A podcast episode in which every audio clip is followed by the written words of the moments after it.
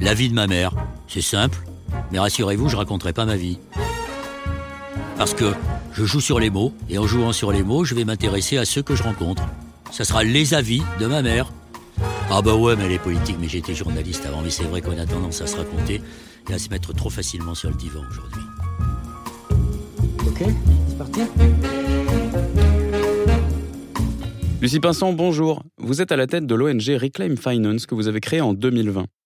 Vous avez choisi un nom anglophone pour éviter la traduction Google défricher la finance et vous avez bien fait, Lucy Pinson.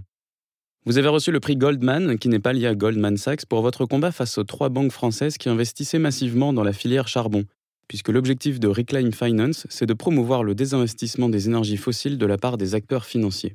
J'espère qu'à l'inverse de Jean-Jacques Goldman, qui n'est pas lié non plus à Goldman Sachs, vous ne marchez pas seul et que vous irez au bout de vos rêves.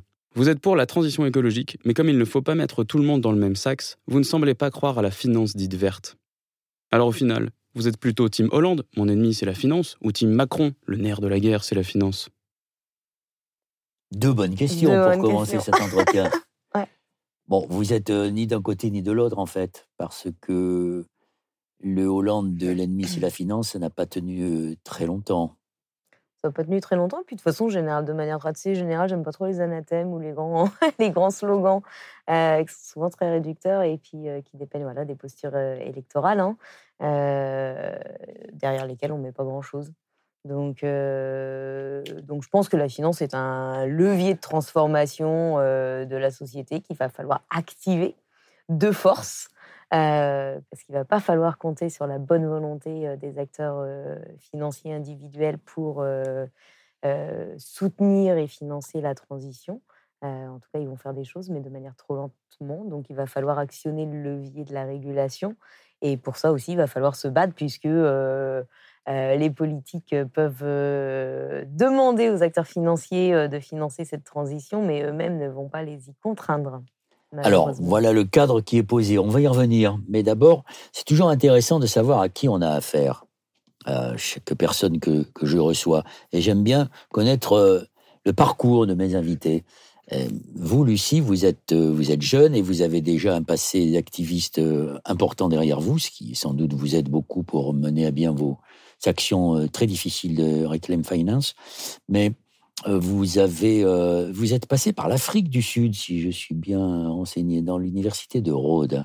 Expliquez-nous ce, ce, parcours qui vous a, qui vous a fait passer par l'Afrique du Sud et, aussi par des, des, écoles catholiques euh, très traditionnalistes. Alors vous êtes athée, vous n'êtes pas d'un mmh milieu. Non, du tout. moi, je viens d'un milieu très ancré à gauche, plutôt anticlérical. Hein, si mes parents sont plutôt anticléricaux. Et, euh, mais comme euh, un peu tout le monde au lycée, on est un peu paumé, on ne sait pas trop ce qu'on veut faire de sa vie. Donc, euh, moi, je m'orientais plutôt vers un truc assez généraliste, hein, qu'on ne sait pas quoi faire. On se dit, bon, on va faire un peu de tout. et puis, je fais une rencontre qui m'a tout simplement mené à une école, en effet, dans la région angine, tenue par un abbé, une école donc assez fréquentée par la vieille aristocratie française, dans un petit cocon, hein, puisque nous sommes que 60 élèves à fréquenter l'école sur deux ans.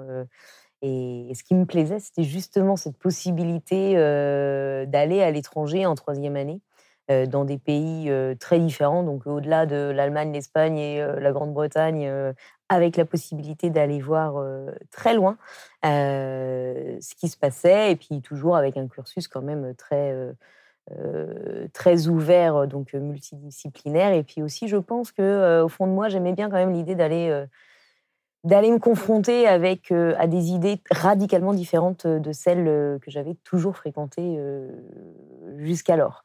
Euh, donc ça a été un grand bain dans cette école où j'ai appris à débattre, où j'ai appris le sens du mot politique, où j'ai appris la notion de conflit d'intérêts, où j'ai, je me suis forcé une conviction selon laquelle l'intérêt général n'existe pas. Il y a l'intérêt peut-être de la majorité.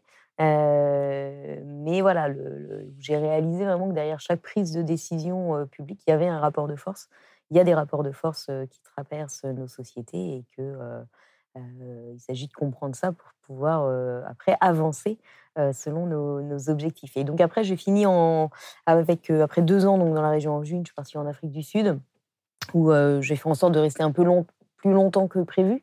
Euh, j'aurais pu poser mes valises pour quatre mois, je les ai posées pour deux ans, euh, parce que finalement, quand on arrive là-bas, on se rend compte que euh, bah, est une femme, on est dans, on est blanche d'un pays ancien colonisateur et qu'on est plutôt d'un niveau voilà classe moyenne en, en, France, mais plutôt là-bas assez assez aisé.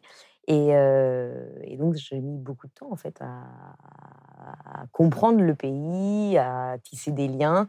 Et puis, et puis sur place, c'est vrai qu'on prend aussi compte du lien entre les injustices sociales et les injustices environnementales.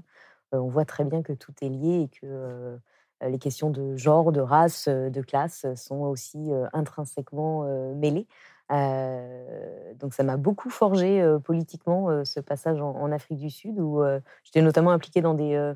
on a fondé une asso avec avec une amie zimbabwéenne de défense des droits des populations zimbabwéennes. et on a voilà, on a monté ça sur l'université, ce qui n'était pas sans difficulté dans un pays euh, à l'époque dirigé par un dirigeant euh, qui affirmait qu'il n'y avait pas de coup. Il y a no crisis in Zimbabwe. Mmh. Euh, donc, où l'existence même de notre activité était non autorisée. Nous n'avions pas le droit de manifester dans la ville puisque ça aurait été un signe de la reconnaissance de la, de, la dictature de Mugabe. voilà, tout à fait. Donc, donc c'est vrai qu'on prend conscience de beaucoup de choses. Et, et quand je suis revenue en France, euh, voilà, j'ai jamais abandonné en tout cas ce bagage euh, militant, mais j'ai été du coup beaucoup plus ancrée dans les, la lutte pour euh, la défense des droits humains que la lutte écologiste. Et ce que vous a appris l'Afrique du Sud, ça me paraît important dans ce que vous dites mmh. sur le lien entre que vous avez fait très vite entre l'écologie et les conditions sociales. Oui, parce que déjà, une belle ville sud-africaine, c'est une construit de, déjà de la, planification urbaine et on dit très long aussi de la construction des rapports sociaux. Euh, donc on voit là euh, ce qu'on peut voir aussi en France avec l'urbanisation et euh, entre les quartiers et, le centre-ville urbanisé avec tous les, tous les services à disposition, etc. qu'il s'agisse des transports ou des, supermarchés, etc. Tout est accessible de manière, euh, de manière euh, voilà, c'est très proche, alors qu'en banlieue, c'est très compliqué. plus, on va avoir les usines pas très loin. voilà, tout est, tout est très lié. En Afrique du Sud, c'est ça, puissance, puissance 1000. Donc, vous avez, vous avez découvert deux choses, si j'ai bien compris. le fait que la, la, lutte des classes, c'est une chose, mais il faut y ajouter la question de la ségrégation, des discriminations, euh, en fait, c'est ce qu'on appelle le wokisme aujourd'hui, et vous devez regarder ça, la, bagarre que mène la droite contre le wokisme doit vous, non pas vous faire rire, mais vous accabler, parce qu'on ne peut pas aujourd'hui euh, regarder la société sans, y, sans la questionner sur la question de la, de la colonisation et de ses traces, sans interpeller la question du genre et des discriminations liées euh, à la religion ou à la couleur de la peau. Oui, tout à fait. Moi, c'est une conviction que, j'ai, ce que je vais d'ailleurs ramener en France, et ça va être la raison pour laquelle je vais rejoindre l'association euh, Les Amis de la Terre euh, et les mouvements euh, altermondialistes à mon retour, à mon retour en France. Et, et, je vais décider de rejoindre l'association Les Amis de la Terre parce que justement, ils ont au cœur de leur projet politique la, défense des minorités et un projet fondé sur la justice sociale et environnementale avec vraiment les deux questions qui vont être, qui vont être liées. Et cette question, elle est importante pour vous. Est-ce qu'elle, euh, est-ce que vous ne vous êtes pas, vous êtes pas accablé quand vous voyez les tous les combats et toutes les querelles qui sont faites à ceux qui, comme vous, euh, défendent cette, ces entrées intellectuelles, ces entrées d'analyse de la, de la société autre que ce qu'on appelle euh, l'universalisme, qui d'ailleurs, pour beaucoup, est un universalisme, un universalisme uniquement occidental. Si, alors après, c'est vrai que c'est des questions euh, que personnellement, moi, je me pose très peu dans mon travail. Hein. C'est, euh, Ça, c'est bien de le qui Sont, euh, qui, je pense, sont importantes à. Enfin, il faut en avoir conscience. après, il ne faut pas s'y arrêter. parce que je, pense que le, débat d'idées ne façonne pas que le monde et peut être un, un travers à l'action. Et donc, donc, bien entendu, il faut, il faut savoir d'où on parle et pour qui on parle.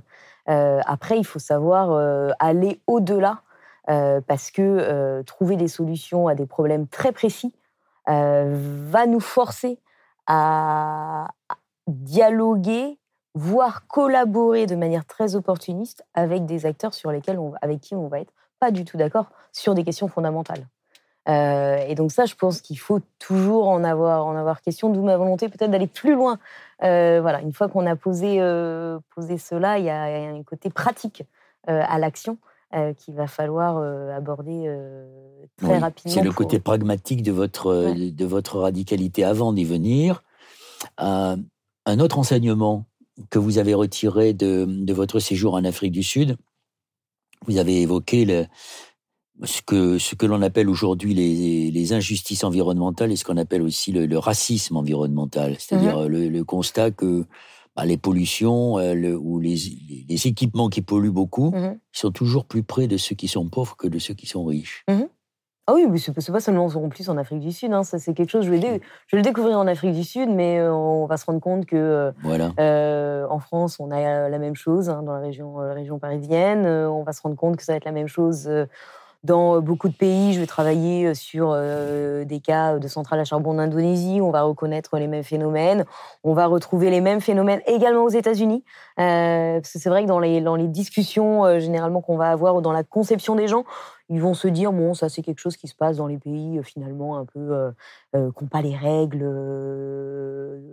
voilà, qui sont qui sont pas vraiment aboutis voilà ils n'ont pas encore le, le, système législatif qui protège les droits des populations etc mais euh, ces pays vont se développer, vont accéder à un niveau, un niveau de développement économique et euh, vont se doter euh, de l'arsenal législatif voué à protéger l'ensemble de leur population. que nenni, hein, ces phénomènes-là, on va les retrouver également dans les pays, dans les pays dits développés. et notamment, j'ai travaillé sur des cas de terminaux d'exportation de gaz naturel liquéfié dans la vallée du, du Texas, du sud Texas, aux États-Unis où euh, concrètement on fait peu de cas euh, de la situation des populations euh, locales, puisque ces populations sont d'origine autochtone ou d'origine immigrée. Afro-américain. Voilà, on est ou de, voilà, beaucoup de populations mexicaines aussi, qu'on est dans des petites villes qui, font, qui comptent parmi les plus pauvres des, États-Unis. il faut savoir qu'il y a des disparités en termes de niveau de vie aux États-Unis qui sont phénoménales. Et, donc là, on fait peu de cas de leur opposition à certains projets de développement énergétique qui ne sont en aucun cas développés pour leur, pour leur bénéfice euh, économique. Euh, ça peut être des arguments très souvent mis en avant euh, par des promoteurs ou les développeurs de, projets industriels, avec le soutien d'une classe politique généralement pas basée sur localement, mais plutôt au niveau, voilà, un peu plus, un peu plus éloigné. donc là, au niveau de l'État, l'État du Texas, puisque c'est le, cas dont, dont, je parle, et puis euh, au contraire, des projets euh, qui euh, ont plutôt tendance à saper les capacités, les conditions de vie des populations, puisque un projet d'infrastructure, de méga infrastructure d'énergie fossile, généralement ruine assez vite une économie fondée sur le tourisme, la pêche et la protection de la nature. La vie de ma mère, c'est une série de podcasts consacrés à l'écologie et plus exactement à la pensée des écologistes. Nous les faisons ces podcasts avec des philosophes, des experts, des sociologues, des activistes qui nous apportent leur point de vue sur la société, leur point de vue sur le monde et qui nous aident à mieux le comprendre et à mieux préparer l'avenir. Ma vocation, celle de ma génération d'écologistes, c'est la transmission, c'est le passer le témoin à ceux qui aujourd'hui ont pris conscience de l'urgence et qui savent qu'il n'y a plus de temps à perdre. Nous avons besoin de vous parce que nous avons décidé d'être, euh, comment dire, farouchement indépendants. Les seuls qui peuvent nous aider à poursuivre euh, ce chemin que nous avons entamé, c'est vous, en entrant dans notre communauté de la vie de ma mère. Il vous suffit d'aller sur Tipeee. C'est une nécessité politique et philosophique. Alors vous avez tout à fait raison d'évoquer assez longuement cette question des injustices environnementales parce que C'est en fait un mouvement, le mouvement pour la justice environnementale, il est né aux États-Unis, dans le comté de Warren, en 1982. Et euh, il y a même des, auteurs américains qui ont parlé de racisme environnemental après la, catastrophe de Katrina, notamment en Nouvelle-Orléans, où on a constaté que c'était les populations afro-américaines qui étaient les, plus touchées et, les, plus abandonnées. Et c'est bien que vous parliez de ça parce que j'ai l'impression que les journalistes français sont en train de découvrir cette question euh, très importante des injustices environnementales, c'est-à-dire de ceux qui sont victimes de la double peine. Ce sont les victimes d'injustice sociale qui sont les premières victimes d'injustice environnementale. Alors, je ne sais pas s'ils le découvrent tous. Pour certains, peut-être. Mais je pense que certains en avaient, euh, enfin, d'autres en avaient déjà euh, conscience. mais oui, quand, par exemple, quand ils parlent de Lubrizol, ils, ne nous disent pas qu'autour de Lubrizol, on a construit des logements sociaux comme on l'avait fait autour d'AZF. Tout à fait. Et puis, on a de plus en plus quand même aussi d'articles sur des cas d'entreprises françaises euh, actives euh, actives heureux dans le bassin permien, donc au niveau du, Texas, aux États-Unis, qui développent des puits de gaz de schiste à côté, à côté d'écoles, de jardins d'enfants. et, c'est vrai qu'on voit quand même un, certain nombre d'articles émerger sur ces, sur ces questions-là. Et ça, c'est important parce que vous, faites partie de, de, ces activistes qui ont toujours lié à la question écologique, à la question, à la question sociale, même si vous vous intéressez d'abord à la finance Alors tout à fait. nous, notre objectif, il est très clair. Hein. c'est euh, euh, la protection avant tout des. Euh, enfin, on, se bat pour la protection des droits, des droits sociaux, des droits humains. cela passe nécessairement par une protection de la nature. Et, pour cela, donc, on va avoir plein de leviers d'action possibles. Nous, à Reclaim Finance, on a choisi de s'attaquer à la finance, mais on est Reclaim Finance est affilié à la Fédération des Amis de la Terre.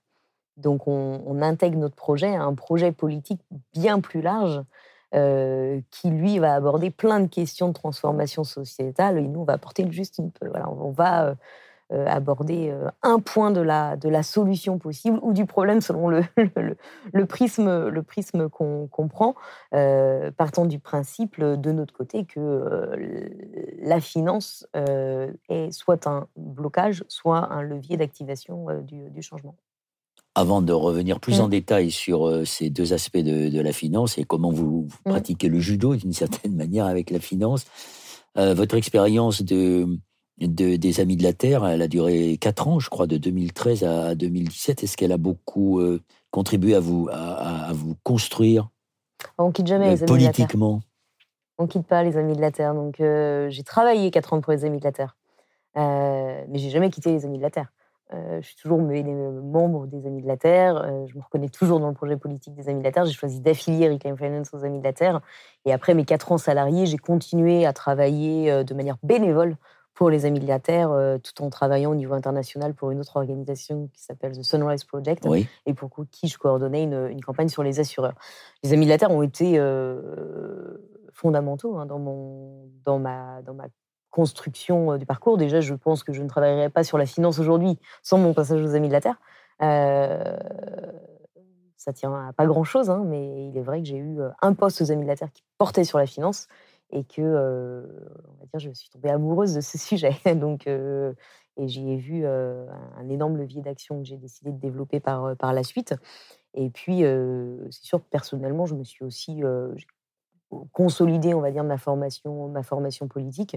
Et puis, même en termes d'outillage de, stratégique, j'y ai appris énormément sur l'articulation de différentes tactiques pour la défense d'un projet politique.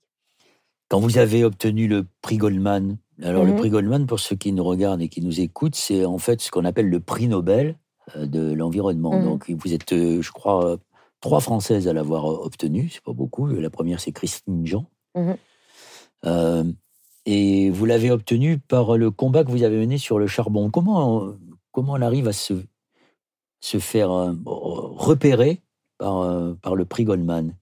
L'action que vous avez menée devait être extrêmement euh, forte pour recevoir ce prix, parce qu'il y a beaucoup de monde qui est candidat, sans doute. Alors, on ne candidate pas. Hein. Non, vous n'êtes pas candidat. Voilà. Exact. On n'est pas. Vous, avez le prix sans être candidate. Voilà. Parce, pour la reconnaissance de votre, de votre travail. Expliquez-nous ce, ce qui a donné le, ce qui a fait l'objet du prix de Hellman pour vous? Alors, ce qu'il a, moi j'ai eu l'honneur de, de, de, recevoir ce prix en reconnaissance d'une lutte menée euh, avec les Amis de la Terre, débutée avec les Amis de la Terre à partir de 2013 pour la fin des financements au secteur, euh, au secteur du charbon.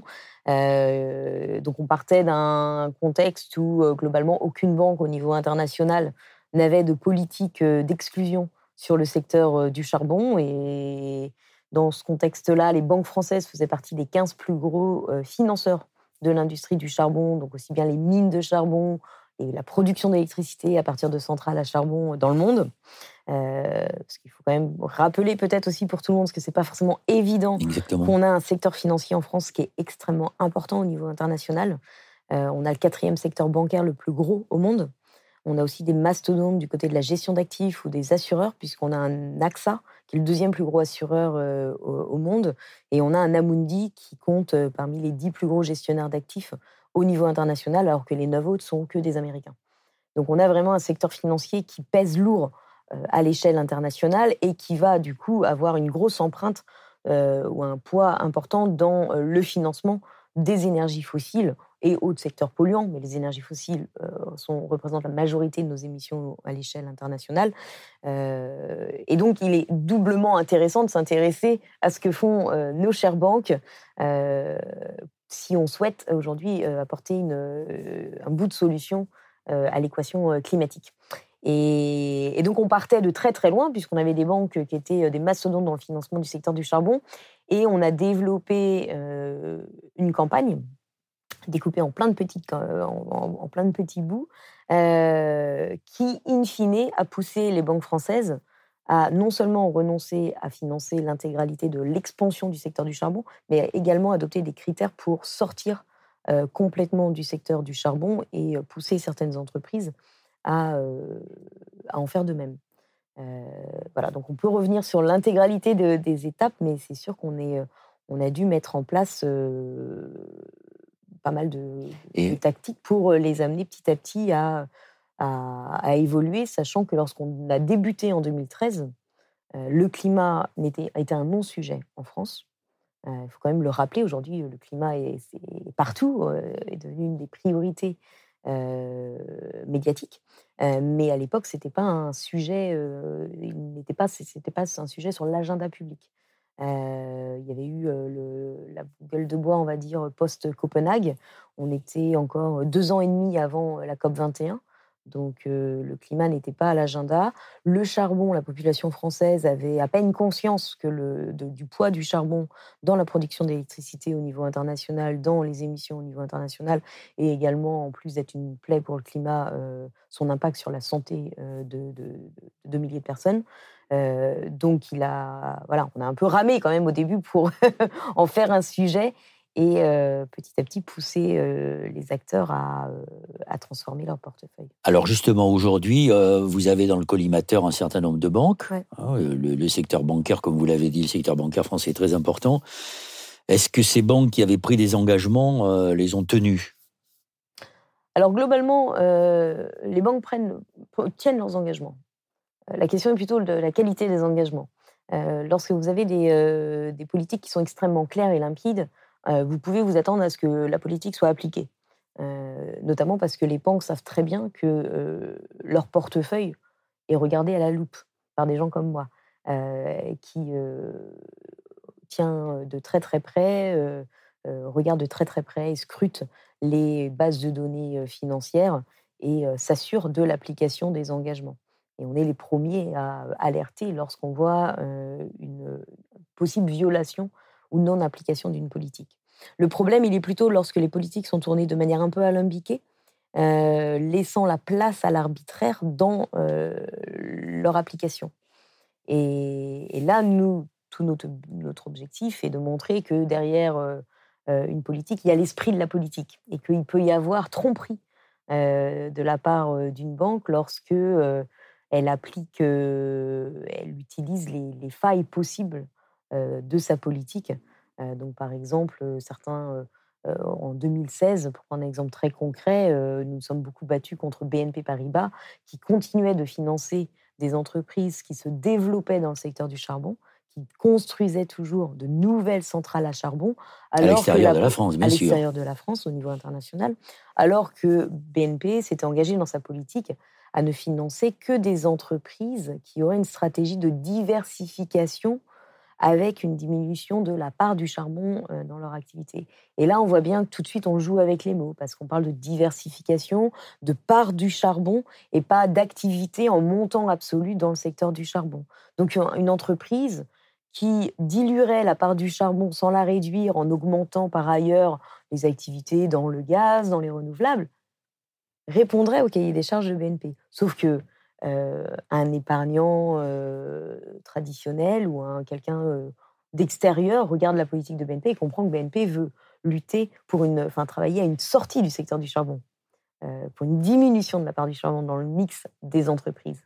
Et donc nous, on va toujours essayer de ramener aussi la banque à l'esprit de sa, de sa politique pour montrer que là, il y a tromperie ou il y a volonté de tromper euh, et donc euh, et démontrer potentiellement la faiblesse d'une politique pour les pousser à, aller, euh, aller plus loin. Mais je suppose que BNP Paribas n'est pas la seule banque à avoir détourné ces règles et qu'aujourd'hui encore, il y a des banques françaises qui continuent d'investir dans les énergies fossiles. Alors, les énergies fossiles, c'est une autre chose. Alors, sur le secteur du charbon, on pense globalement avoir fait. Oui, sur le charbon, en effet.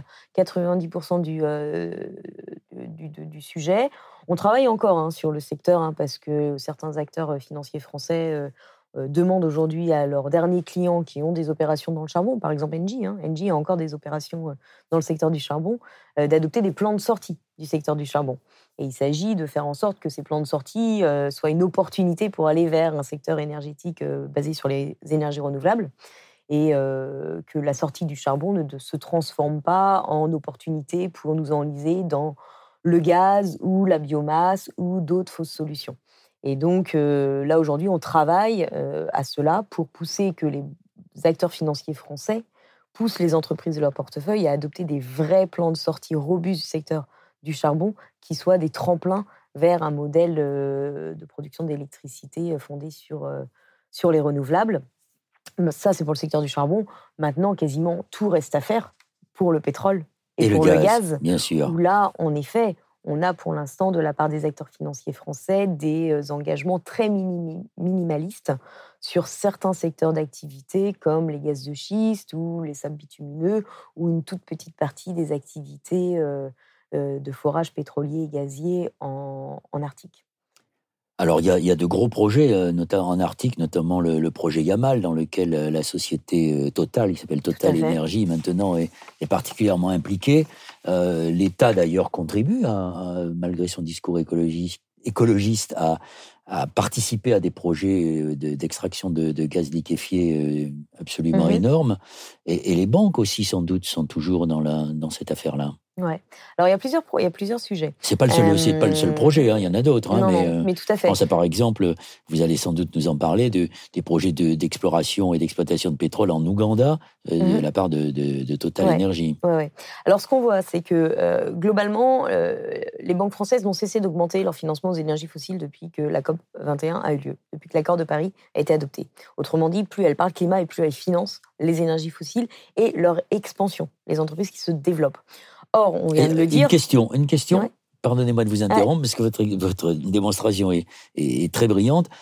Euh, mais un chiffre, donnez-moi un chiffre. Quel est quand euh, euh, quand une banque finance un euro d'énergie renouvelable, combien elle finance d'énergie fossile? Aujourd'hui, je ne sais pas, mais c'est une proportion de combien, combien à peu près?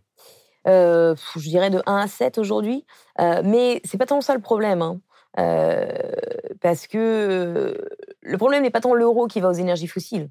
Le problème, c'est pas qu'on finance une entreprise qui a 50% de son, de son mix énergétique sur des, fondé sur des énergies fossiles. Le problème est qu'on finance des entreprises qui aujourd'hui se servent des capitaux qu'on leur donne pour ajouter, aggraver la situation et développer de nouveaux projets d'énergie fossile qui sont, eux, reconnus par la science comme étant incompatibles avec le budget carbone dont nous disposons si nous souhaitons limiter le, réchauffement à 1,5 degré.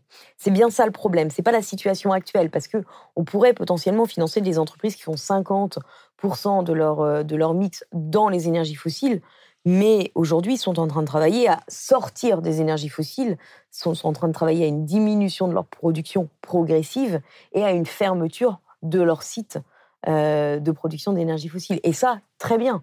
On sait bien que la transition, ne va pas se faire du jour au lendemain et on ne va pas abandonner les énergies fossiles euh, du jour au lendemain. C'est pas la question. La question, c'est déjà, il faut arrêter d'aggraver la situation. Euh, puisque aujourd'hui, c'est ce que l'on fait. Lorsque nous regardons les, chiffres des acteurs financiers français, ils ont, ils ont donné 295 milliards euh, de dollars de financement aux énergies fossiles entre 2016 et 2020. Et on voit le problème, c'est que ces financements ne cessent d'augmenter d'année en année et que s'il y a une baisse de leur financement au secteur du charbon, c'est que la hausse est avant tout tirée par une hausse au, secteur du pétrole et du gaz, et notamment à des entreprises qui se servent de ces financements pour ouvrir de nouveaux champs pétroliers et gaziers. Et c'est bien ça le problème, c'est que du coup, aujourd'hui, dans les politiques, les politiques adoptées par les acteurs financiers français font l'impasse sur les entreprises qui sont à l'avant-garde de l'expansion des énergies fossiles, comme vous en avez mentionné une, Total Energy. Total Energy qui continue de se développer dans plein de secteurs d'activité pétroliers et gaziers en Arctique. Vous avez mentionné Yamal, mais aujourd'hui, euh, euh, Total euh, Energy est aussi impliqué dans d'autres projets de, gaz naturel liquéfié en Arctique, comme le projet Arctic LNG2. Euh, que Total, euh, de manière, euh, ça me fait beaucoup rire personnellement, jaune ou pas, je ne sais pas, mais Total argumente que son projet Arctic LNG2 n'est pas en Arctique. ah bon? Donc ça, j'y viens. Où, il se développe également, voilà, où il développe des nouveaux projets pétroliers en, en Ouganda, avec le projet également de, d'oléoduc euh, qui est lié, euh, qui s'appelle euh, qui s'appelle l'ICOP et qui soulève beaucoup de controverses puisque à juste titre puisque il entraîne la, le déplacement forcé de population et aura un impact très lourd sur la biodiversité puisqu'on se situe dans la dans la région des, des Grands Lacs. Oui, et sans compter les, les, les, complicités de Total Énergie avec le régime birman, par exemple. Voilà, il y a plein de choses à mettre au compte de, Total Énergie et la triste nouvelle, c'est que Total Énergie n'est pas le seul. Euh, et qu'on trouve beaucoup de ces entreprises avec des, situations extrêmement similaires dans le portefeuille de clients euh, des acteurs financiers, euh, des financiers des, français. Et donc, pour en revenir, parce que vous avez mentionné beaucoup de choses au, début, le problème aujourd'hui, c'est que ces projets sont extrêmement risqués, ceux qui sont en Arctique, et que les acteurs financiers publics les rendent possibles en les soutenant directement avec de l'argent du contribuable. Donc là, on se situe notamment à travers, au niveau des soutiens qui sont fournis par les agences de crédit aux exportations au niveau international, donc de l'Italie, de la France, de l'Allemagne, des États-Unis. Oui, la COFAS, etc. Voilà. Alors aujourd'hui, c'est la BPI qui gère, qui gère cela pour le compte de, le compte de l'État. et en effet, le rôle de ces agences de crédit aux exportations, lorsqu'elles soutiennent des énormes projets d'infrastructures énergétiques, c'est qu'elles enlèvent le risque pour les acteurs financiers privés. Euh, les acteurs financiers privés qui euh, n'iraient pas financer des projets qui n'ont ni queue ni tête d'un point de vue économique et financier et qui sont en plus des aberrations euh, environnementales et climatiques, ils y vont puisque c'est tout bénéf pour elles, étant donné qu'il y a des garanties publiques. Donc là, on a eu à la COP 26 un engagement de plus d'une vingtaine de pays à cesser ce type de soutien pour des nouveaux projets d'énergie fossile, mais comme souvent, avec ce type d'engagement, le diable se cache dans les détails et on attend de voir l'application qui en sera faite, notamment au niveau euh, français, puisqu'on a un engagement qui est à ne plus soutenir ce type de projet euh, normalement dans les textes d'ici fin 2022.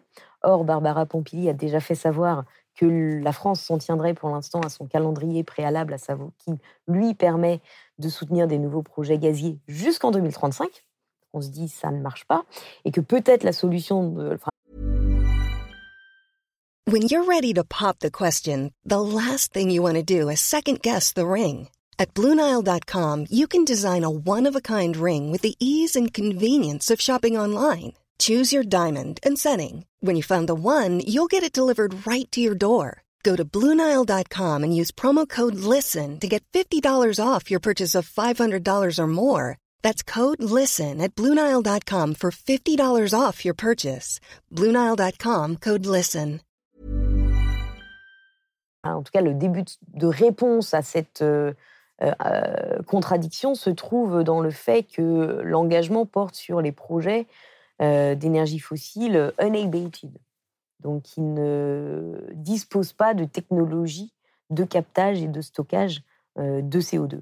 Et là, on voit qu'il y a une énorme bataille qui va s'engager, puisqu'il faut absolument éviter que des projets d'énergie fossile qui pourraient demain bénéficier d'une potentielle technologie de capture et de stockage du CO2 soient développés avec de l'argent public euh, sans garantie en réalité que euh, la technologie soit opérationnelle dès le, début. Alors là, on est complètement dans l'hypocrisie, le double langage ou même l'imposture. D'ailleurs, euh, sur ces 20 pays qui se sont mhm. engagés sur les énergies fossiles, la France a mis du temps à les, à les rejoindre. Au départ, elle n'était pas, elle n'était pas avec eux, si j'ai bien compris ah ce qui s'est passé à la COP26. Non, non, elle a traîné des pieds pour éviter d'avoir à se positionner et, et dire à Total quand même que ce type d'activité il faudrait les abandonner. et donc elle a fini par signer tout en affirmant dans la foulée que ça ne changerait pas trop ses engagements initiaux.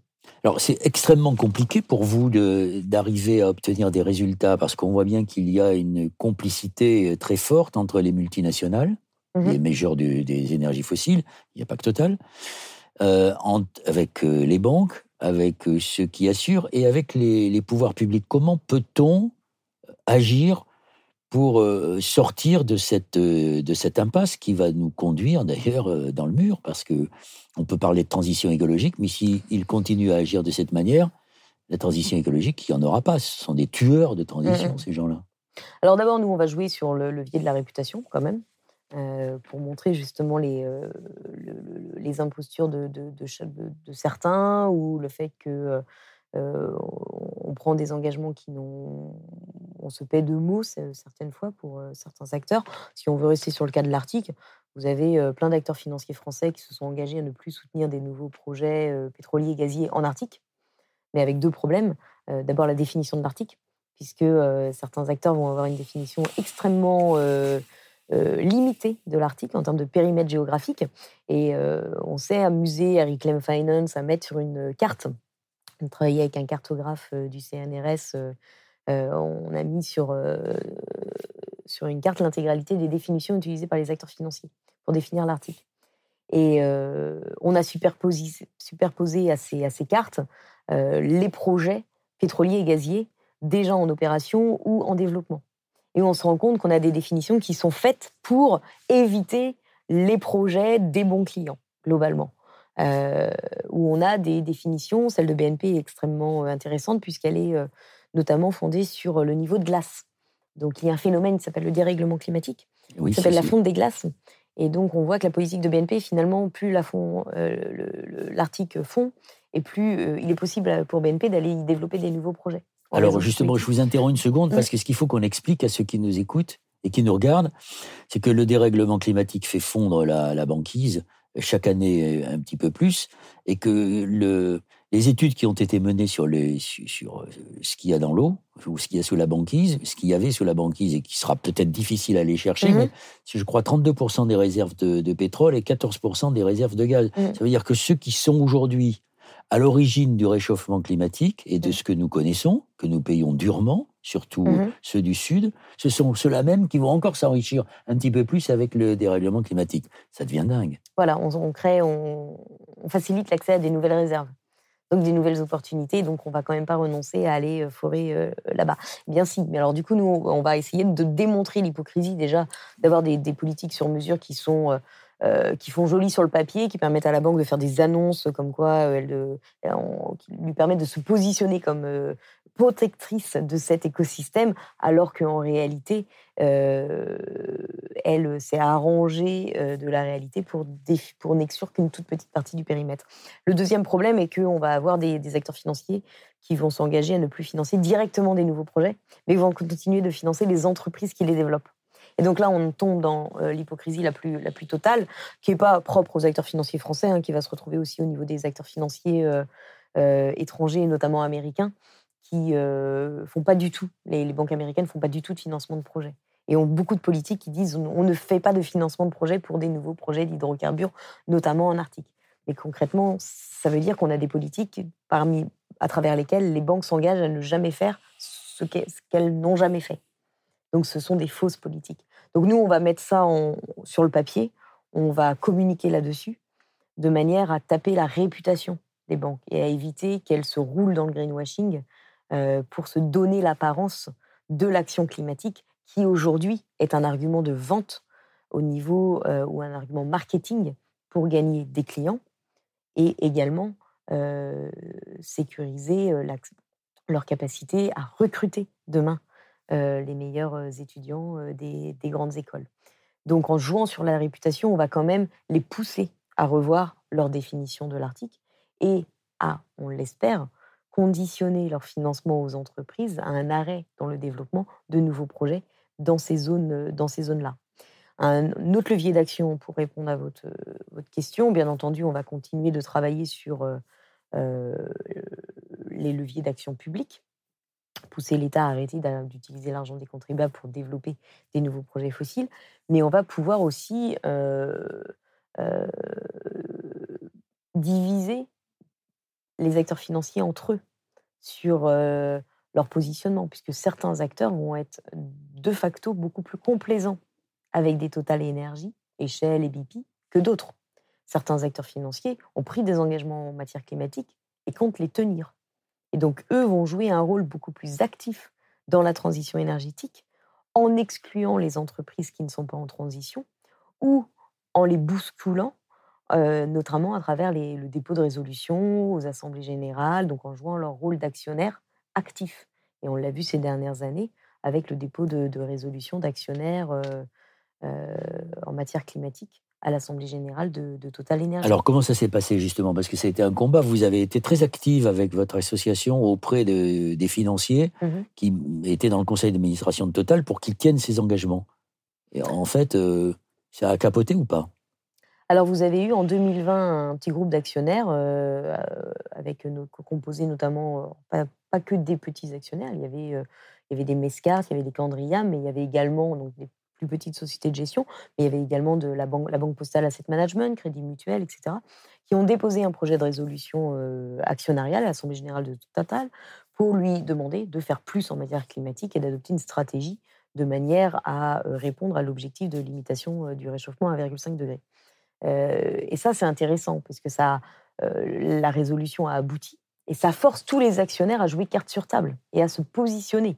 Et alors, s'il passé, et là, c'est ça qui est, c'est ça qui est intéressant puisque on se rend compte que certains plus actionnaires beaucoup plus gros, les AXA, les Amundi du groupe Crédit Agricole, les BNP Paribas, ne vont pas soutenir cette résolution alors qu'ils se font les défenseurs de la cause climatique au niveau international et qu'ils ont pris des engagements très forts en matière d'atteinte de la neutralité carbone à l'horizon 2050.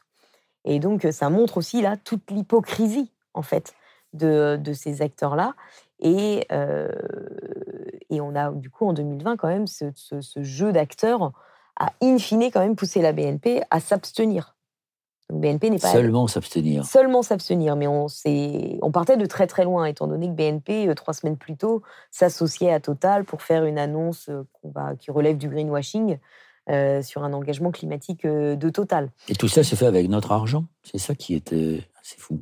Alors avec, notre argent, avec l'argent d'autres sociétés d'investissement, mais in fine, en effet, la licence sociale de ces acteurs repose en partie sur le fait qu'ils ont des clients et donc sur l'argent que veulent bien leur confier tous les particuliers qui ont choisi de, confier leur argent à une BNP, à un crédit agricole ou une société, société générale. Alors cette volonté que des financiers qui participent à des grands groupes comme Total ou Shell par exemple, mmh donc elle n'est pas simplement française. À Shell, il y a eu beaucoup de discussions aussi pour une sortie progressive des, de l'engagement dans les énergies fossiles. Alors, il y a au, niveau, au niveau des ONG, nous on travaille sur, indistinctement sur Total, sur Shell, sur BP, Euh, on nous reproche souvent beaucoup d'être euh, acharnés sur Total, alors que c'est un prisme médiatique euh, purement français, hein, qui est qu'il y a plus de communication en France sur Total, mais on, ah travaille tout autant. C'est une des majors pétrolières. Voilà, mais on travaille tout autant sur les autres majors pétrolières et, gazières, de la même manière qu'il va y avoir une attention d'investisseurs, de certains investisseurs, sur les autres majors pétrolières et gazières, et on va retrouver ces problématiques un peu partout au niveau, au niveau international, avec également au niveau de Shell des plans climat qui sont déposés par l'entreprise en assemblée générale, mais qui nous semblent des, faux plans climat, hein, étant donné qu'ils cachent derrière le mot climat une stratégie d'expansion dans les énergies fossiles, l'ouverture de nouveaux projets reconnus comme étant pourtant incompatibles avec le budget carbone imparti dans un scénario 1,5 degré.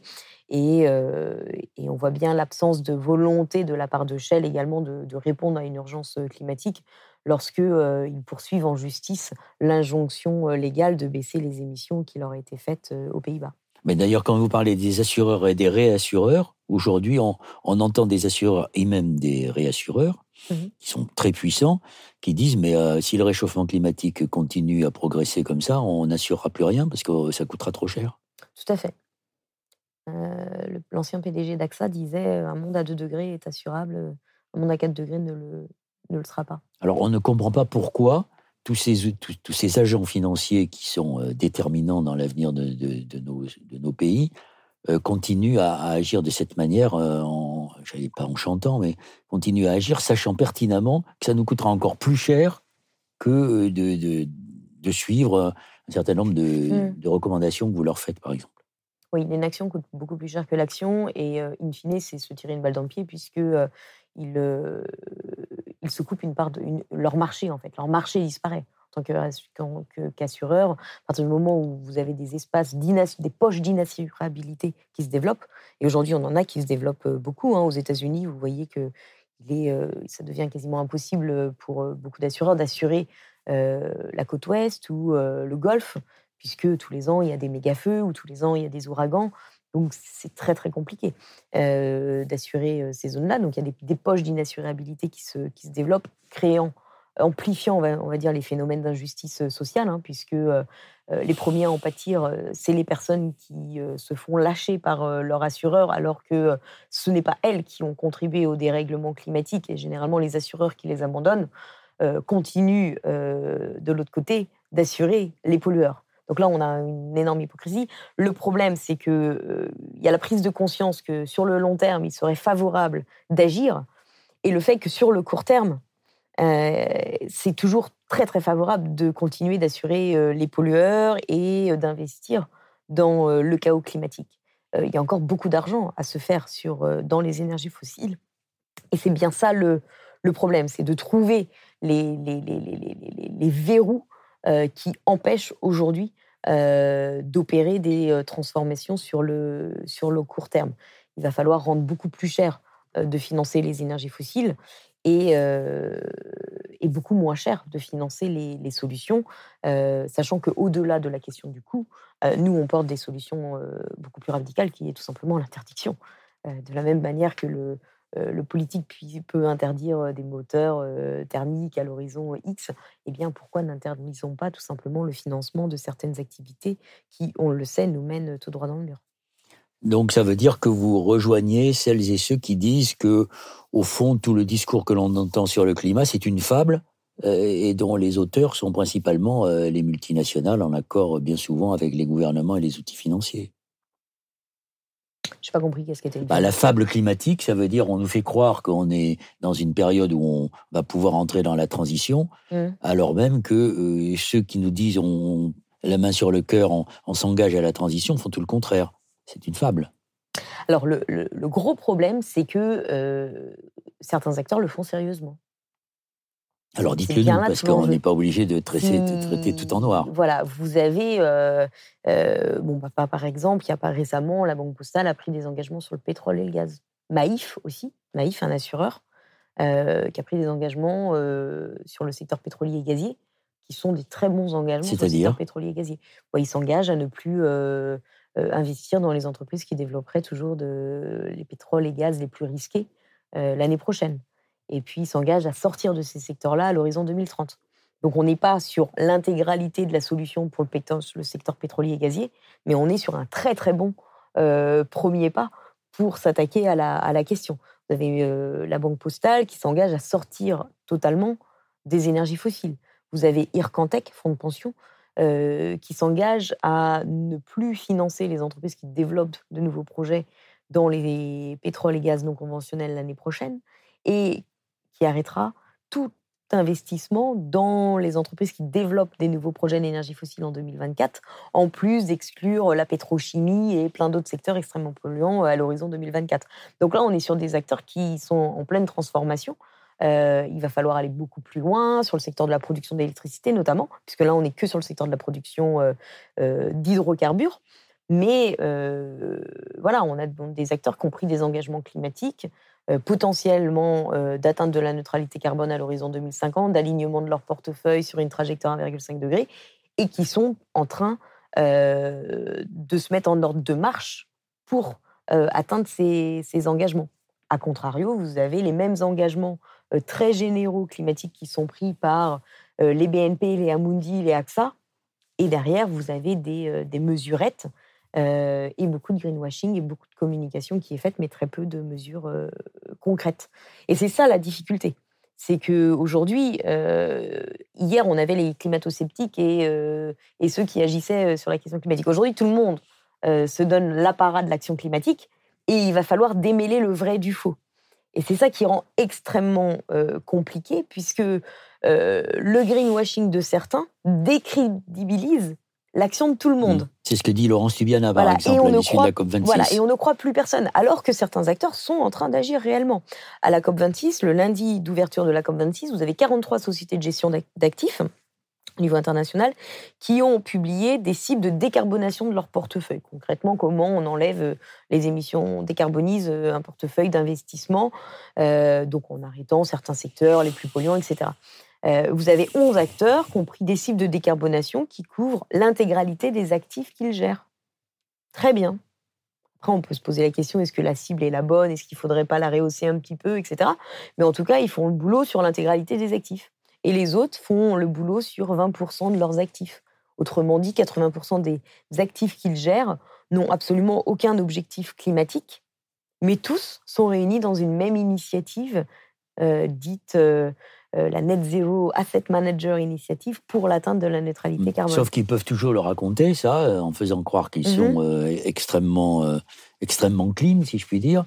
Mais il y a le phénomène de la compensation, donc ils sont tranquilles, puisque la compensation permet de polluer et de, d'aller dire qu'on va reforester, planter des mangroves et, et, compenser sa, sa, dépense carbone. Ça, c'est en sort une fable climatique. Ah ben ça voilà, c'est le, problème. C'est beaucoup d'acteurs du coup ne n'agissent pas aujourd'hui, mais gardent l'objectif final en disant mais ce n'est pas grave puisque demain je développerai des projets. Euh, euh, de capture et de stockage du CO2 à partir de technologies qui ne sont pas matures et euh, le passif de, des technologies de capture et de stockage du CO2 nous laisse penser que c'est extrêmement risqué de parier là-dessus.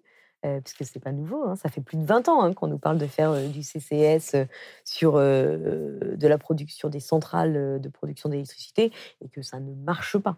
Euh, ce n'est pas économiquement et technologiquement euh, viable. Euh, et aujourd'hui, si on nous vend ça à l'échelle beaucoup plus industrielle et beaucoup plus large, appliquée à beaucoup de secteurs d'activité, ou autrement au marché, le fameux marché de la compensation, qui est également une fable et qui permet aux pollueurs de continuer de polluer sans avoir à rendre des comptes immédiatement. Donc ça veut dire que ceux que vous citez qui font preuve de bonne volonté, la Maïf et, quelques autres, c'est quand même un, tout petit segment au, milieu d'un océan, si je puis dire, d'entreprises et de financiers qui continuent as usual et qui vont nous mener dans le mur.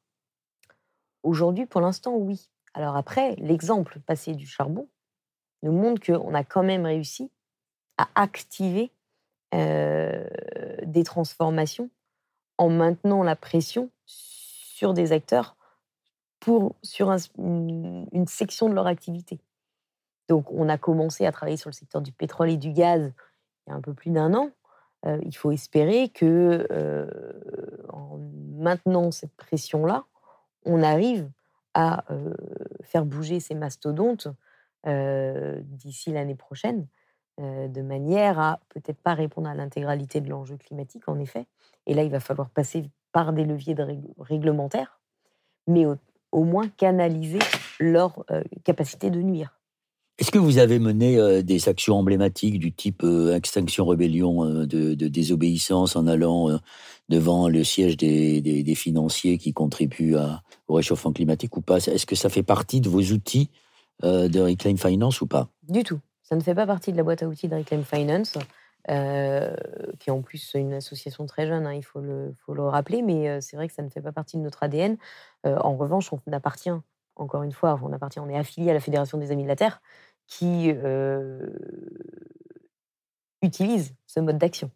Quelle a été votre dernière victoire par rapport à des financiers que vous avez réussi à, à, à, refaire à faire revenir dans un chemin plus, plus respectueux de, de l'environnement et de la justice environnementale?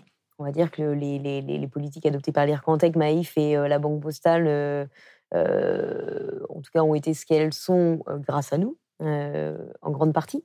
Euh, et puis euh, AXA ou, d'autres ont quand même adopté des politiques qui sont très insuffisantes, mais on peut espérer avoir déjà contribué à rehausser leur, leur, leur ambition. Est-ce que vous êtes en lien pour toutes les actions que vous menez avec d'autres ONG ressemblantes à, la vôtre qui s'intéressent à la finance mmh dans d'autres pays, je pense aux États-Unis en particulier, est-ce qu'il y a une mutualisation de vos actions?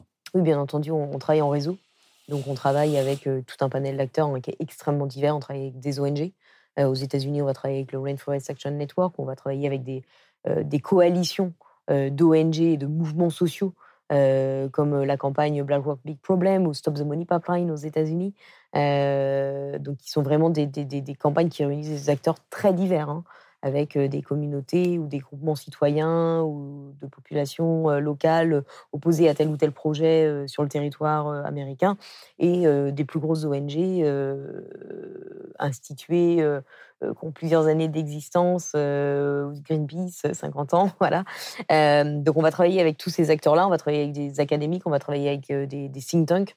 donc tous ces acteurs-là, on va travailler aussi avec des scientifiques des chercheurs, pour à la fois apporter des solutions très pratico-pratiques, très bon, on est très prescriptif à l'égard des acteurs financiers.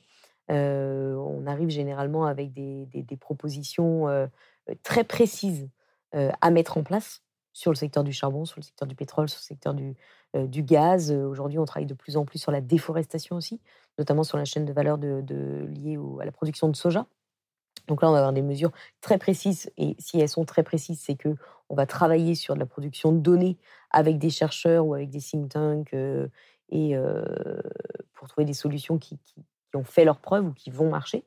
Et puis, euh, on travaille en réseau aussi pour se renforcer les uns les autres, puisqu'il ne s'agit pas de décarboner la finance française et laisser la finance américaine prendre le continuer à, polluer. Donc, bien entendu, on va créer un jeu de compétition ou de ping-pong entre, entre campagnes. le marché, sur notamment si on veut prendre un, exemple, le marché de l'assurance. il y a très très peu d'assureurs au niveau international. il y a très peu de grandes banques déjà en capacité de financer des énormes projets industriels. Il y a 30 banques internationales hein, qui comptent vraiment, qui font le monde. Et il y a une quinzaine, vingtaine de grands assureurs aujourd'hui. Et, il est certain que ces assureurs se regardent les uns les autres. Et que au niveau français, il n'y a que AXA qui est en capacité d'assurer des multinationales ou des grands projets d'infrastructure. Par contre, AXA est en compétition directe avec un Zurich, un Alliance. Et donc, lorsque AXA adopte une politique, il faut s'attendre à ce que Alliance regarde de très très près ce que AXA a fait pour éventuellement imiter la politique, voire aller au-delà. Et donc, nous, notre rôle euh, en tant qu'ONG, en, tant en travaillant en réseau, on va jouer sur ces leviers euh, concurrentiels pour euh, voilà, dans l'émulation collective. Tout à fait. Dans les prescriptions qui sont les vôtres vis-à-vis, par exemple, des banques, est-ce que c'est une, c'est une supposition. Est-ce que par exemple, vous, vous pouvez exiger, ou en tout cas mmh obtenir que euh, l'argent des assurances vie soit placé non pas dans du, dans du fossile, mais dans de la, des énergies renouvelables, par exemple, ou l'efficacité énergétique, ou la sobriété Alors ça, c'est des leviers qu'on regarde, et euh, alors c'est pas nouveau, hein, puisque euh, c'est des sujets, euh, la décarbonation des produits d'épargne, que ce soit des produits d'épargne réglementés ou en effet l'assurance vie, qui est le produit d'épargne préféré euh, des Français. tous ces produits pourraient être mis à contribution du financement de la transition énergétique et on voit bien d'ailleurs l'absurdité, à savoir aujourd'hui, ce n'est pas du tout le cas, quand bien même des fois on a des produits qui sont le LDDS, livret développement durable, qui ne soutient pas du tout la transition écologique en France. Euh, et, c'est doublement aberrant, étant donné que lorsqu'on interroge la population française, la majorité répond qu'elle souhaite voir son argent utilisé pour financer le développement des territoires ou cette transition. Et ce n'est pas du tout le cas. Et là, une ONG comme la vôtre ne peut pas arriver à obtenir gain de cause? Comme la nôtre, euh, pour obtenir gain de cause, il va falloir pousser le législateur à s'emparer du sujet et à le faire passer. Et ça, c'est un sujet qui est proposé par les ONG et porté par des parlementaires chaque année dans le projet de loi des finances qui euh, est en débat entre septembre et décembre euh, pour pouvoir apporter des solutions. Et vous avez des relais aujourd'hui au Parlement? On a des relais, mais on a, ça fait des années qu'on a des relais, euh, des gens qui se battent pour plus de transparence au niveau des produits d'épargne et pour décarboner petit à petit ces derniers. Malheureusement, les majorités en place, qu'elles soient de droite ou de gauche, aujourd'hui refusent de, de, donner suite à ces, à ces demandes. On a un lobby bancaire extrêmement puissant. Très puissant. Et j'utilise le lobby alors que j'aime pas trop le mot, puisqu'aujourd'hui on a un gouvernement qui n'est pas sous pression de la part des banques, mais qui est très heureux d'accommoder les volontés des acteurs, des acteurs bancaires. Plutôt et, complices ou associés, on va dire voilà, qui est très complaisant et, euh, qui, euh, avant même d'être mis euh, sous pression d'un quelconque lobby bancaire, fait obstruction à quelques, à, quelques avancées en matière de, décarbonation de, l'épargne. Donc il y a eu la loi Pacte il y a deux ans maintenant qui demande à ce qu'une unité de compte soit décarbonée. Une unité de compte dans un océan d'unité euh, carbonée, c'est voilà, c'est peanuts. Ça ne Donc, vous n'êtes pas trop découragé de temps en temps quand vous voyez l'ampleur du chantier qui est devant vous et, la puissance, le rapport de force qui est quand même extrêmement défavorable?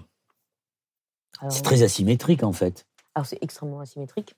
on peut être découragé, mais bon, une fois qu'on a dit ça, enfin, c'est soit on va cultiver son jardin, soit on met toute son énergie, son énergie à avancer. On se dit que il ne s'agit pas tant de, de, de, gagner au sens limiter le réchauffement à 1,5 degré.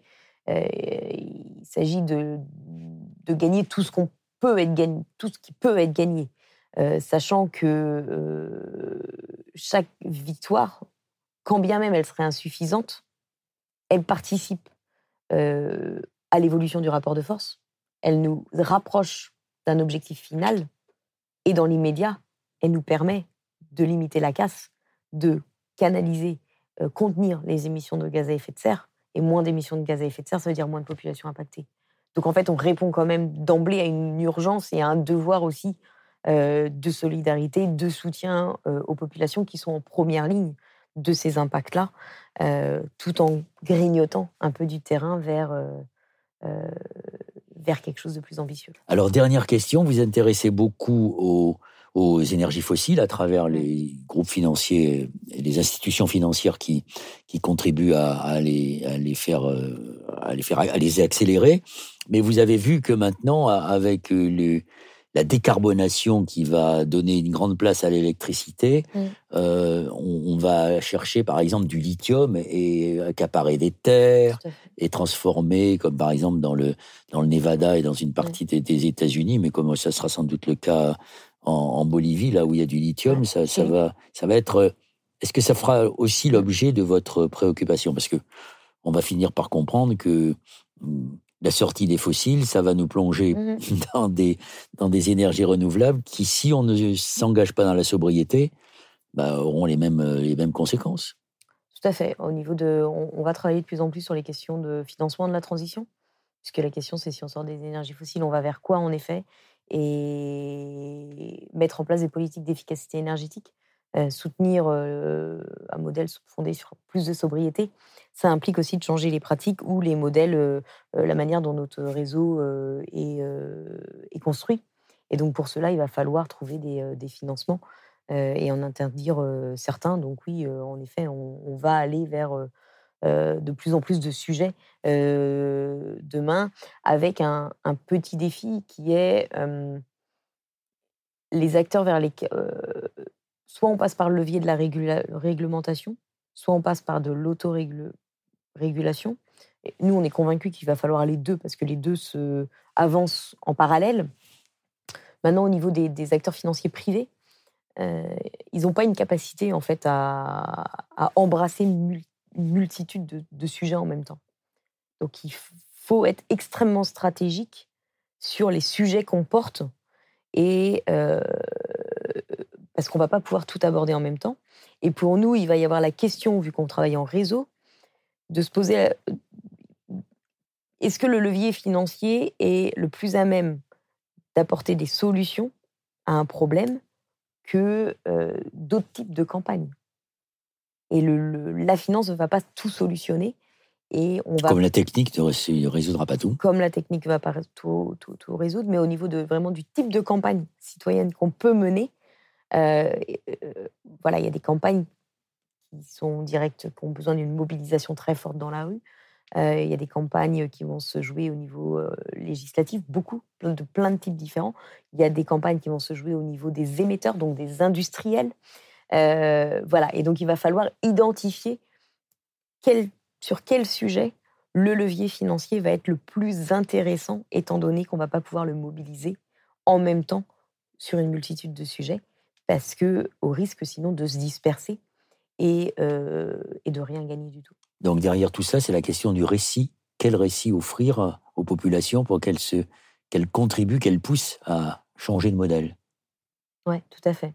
Et ça, ça se construit euh, avec, euh, avec nos partenaires. Euh, et, au niveau de Reclaim Finance, notre, notre problématique, c'est aussi la question du, alors d'un double récit, puisque notre, notre principal public reste les acteurs financiers hein, directement. C'est le plus dur, c'est ça le noyau dur. Donc euh, pour nous, c'est avant tout cela.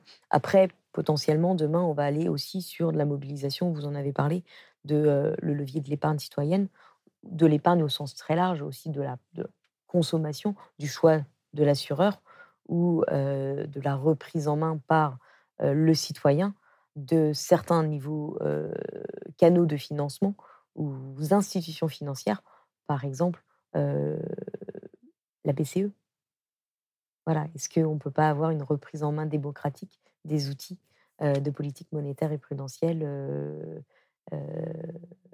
gérés par, par la Banque Centrale Européenne? Donc derrière tout, tout ce qui, tous vos combats vis-à-vis de la finance, c'est d'abord aussi un combat pour la démocratie, pour faire en sorte que nous puissions, par des moyens démocratiques, changer de modèle plutôt que par des, des dispositions contraignantes, autoritaires et quelquefois totalitaires Alors démocratie, je ne sais pas si c'est, j'utiliserai ce mot-là, mais en tout cas c'est la reprise en main par, euh, par la population de, de son destin commun. De son, de son destin commun, je ne sais pas non plus, mais, euh, mais en tout cas de, de ses choix d'organisation sociale.